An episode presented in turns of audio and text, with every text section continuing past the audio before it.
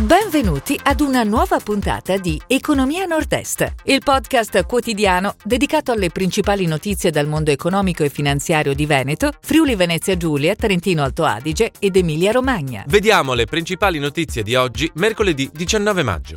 Generali, utile netto a 802 milioni. A Venezia, tamponi Covid ai turisti. Del Vecchio sale ancora in medio banca. Emilia Romagna, le imprese continuano ad investire. Lamborghini, sempre più auto elettrica.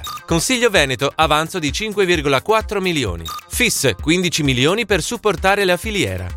Generali, utile netto a 802 milioni. Le assicurazioni triestine archiviano il primo trimestre dell'anno con un utile netto di 802 milioni, da 113 milioni dello stesso periodo 2020. I premi lordi sono aumentati del 4,2%, attestandosi a 19 miliardi e 714 milioni, sostenuti dallo sviluppo del segmento vita e dalla ripresa di quello danni. A Venezia tamponi Covid ai turisti. Gli alberghi del centro storico di Venezia, associati a Confindustria, offriranno ai propri ospiti la possibilità di effettuare un tampone Covid in camera per poter viaggiare, soggiornare e partecipare ad eventi congressuali, riducendo al minimo il rischio del contagio.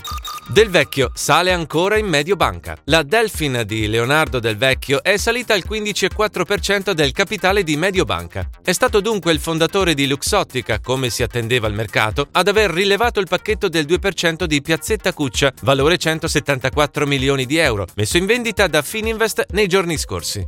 Emilia Romagna, le imprese continuano ad investire. La crisi causata dalla pandemia non ha paralizzato l'economia dell'Emilia Romagna, con le imprese che nel 2020 hanno fatto investimenti pari al 6% del fatturato, principalmente su aspetti di natura organizzativa e gestionale, quindi nel campo dell'ICT, il 51,9%, e della formazione, 48,8%. È quanto emerge dai risultati dell'indagine sugli investimenti delle imprese condotta da Confindustria Emilia Romagna.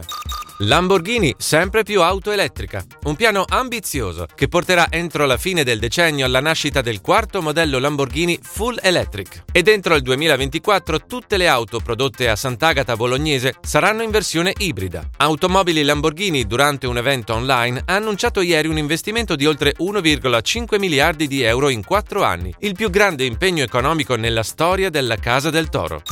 Consiglio Veneto avanzo di 5,4 milioni. Su un totale complessivo di 66,6 milioni di euro di spesa prevista, il bilancio del Consiglio regionale del Veneto nel 2020 si è chiuso con un avanzo di 16,9 milioni di euro. Da questa somma vanno sottratte le somme per il fondo di riserva e per contenziosi, assegni di fine mandato, restituzione contributi per vitalizi e TFR, pari a circa 11 milioni di euro. L'avanzo di amministrazione è pari dunque a 5,4 milioni, somma che rientrerà nelle disponibilità disponibilità del bilancio complessivo della Regione. FIS 15 milioni per supportare la filiera. Unicredit e Fabbrica Italiana Sintetici hanno sottoscritto un accordo per una linea di credito da 15 milioni per sostenere i fornitori al fine di creare un circolo virtuoso di liquidità. FIS, azienda di Montecchio Maggiore in provincia di Vicenza, è leader nella produzione di prodotti chimici per l'industria farmaceutica e nei suoi tre stabilimenti italiani impiega oltre 1750 dipendenti. Si chiude così la puntata odierna di Economia Nord-Est, il podcast quotidiano dedicato alle principali notizie dal mondo economico e finanziario di Veneto, Friuli Venezia Giulia, Trentino Alto Adige ed Emilia Romagna. Appuntamento a domani!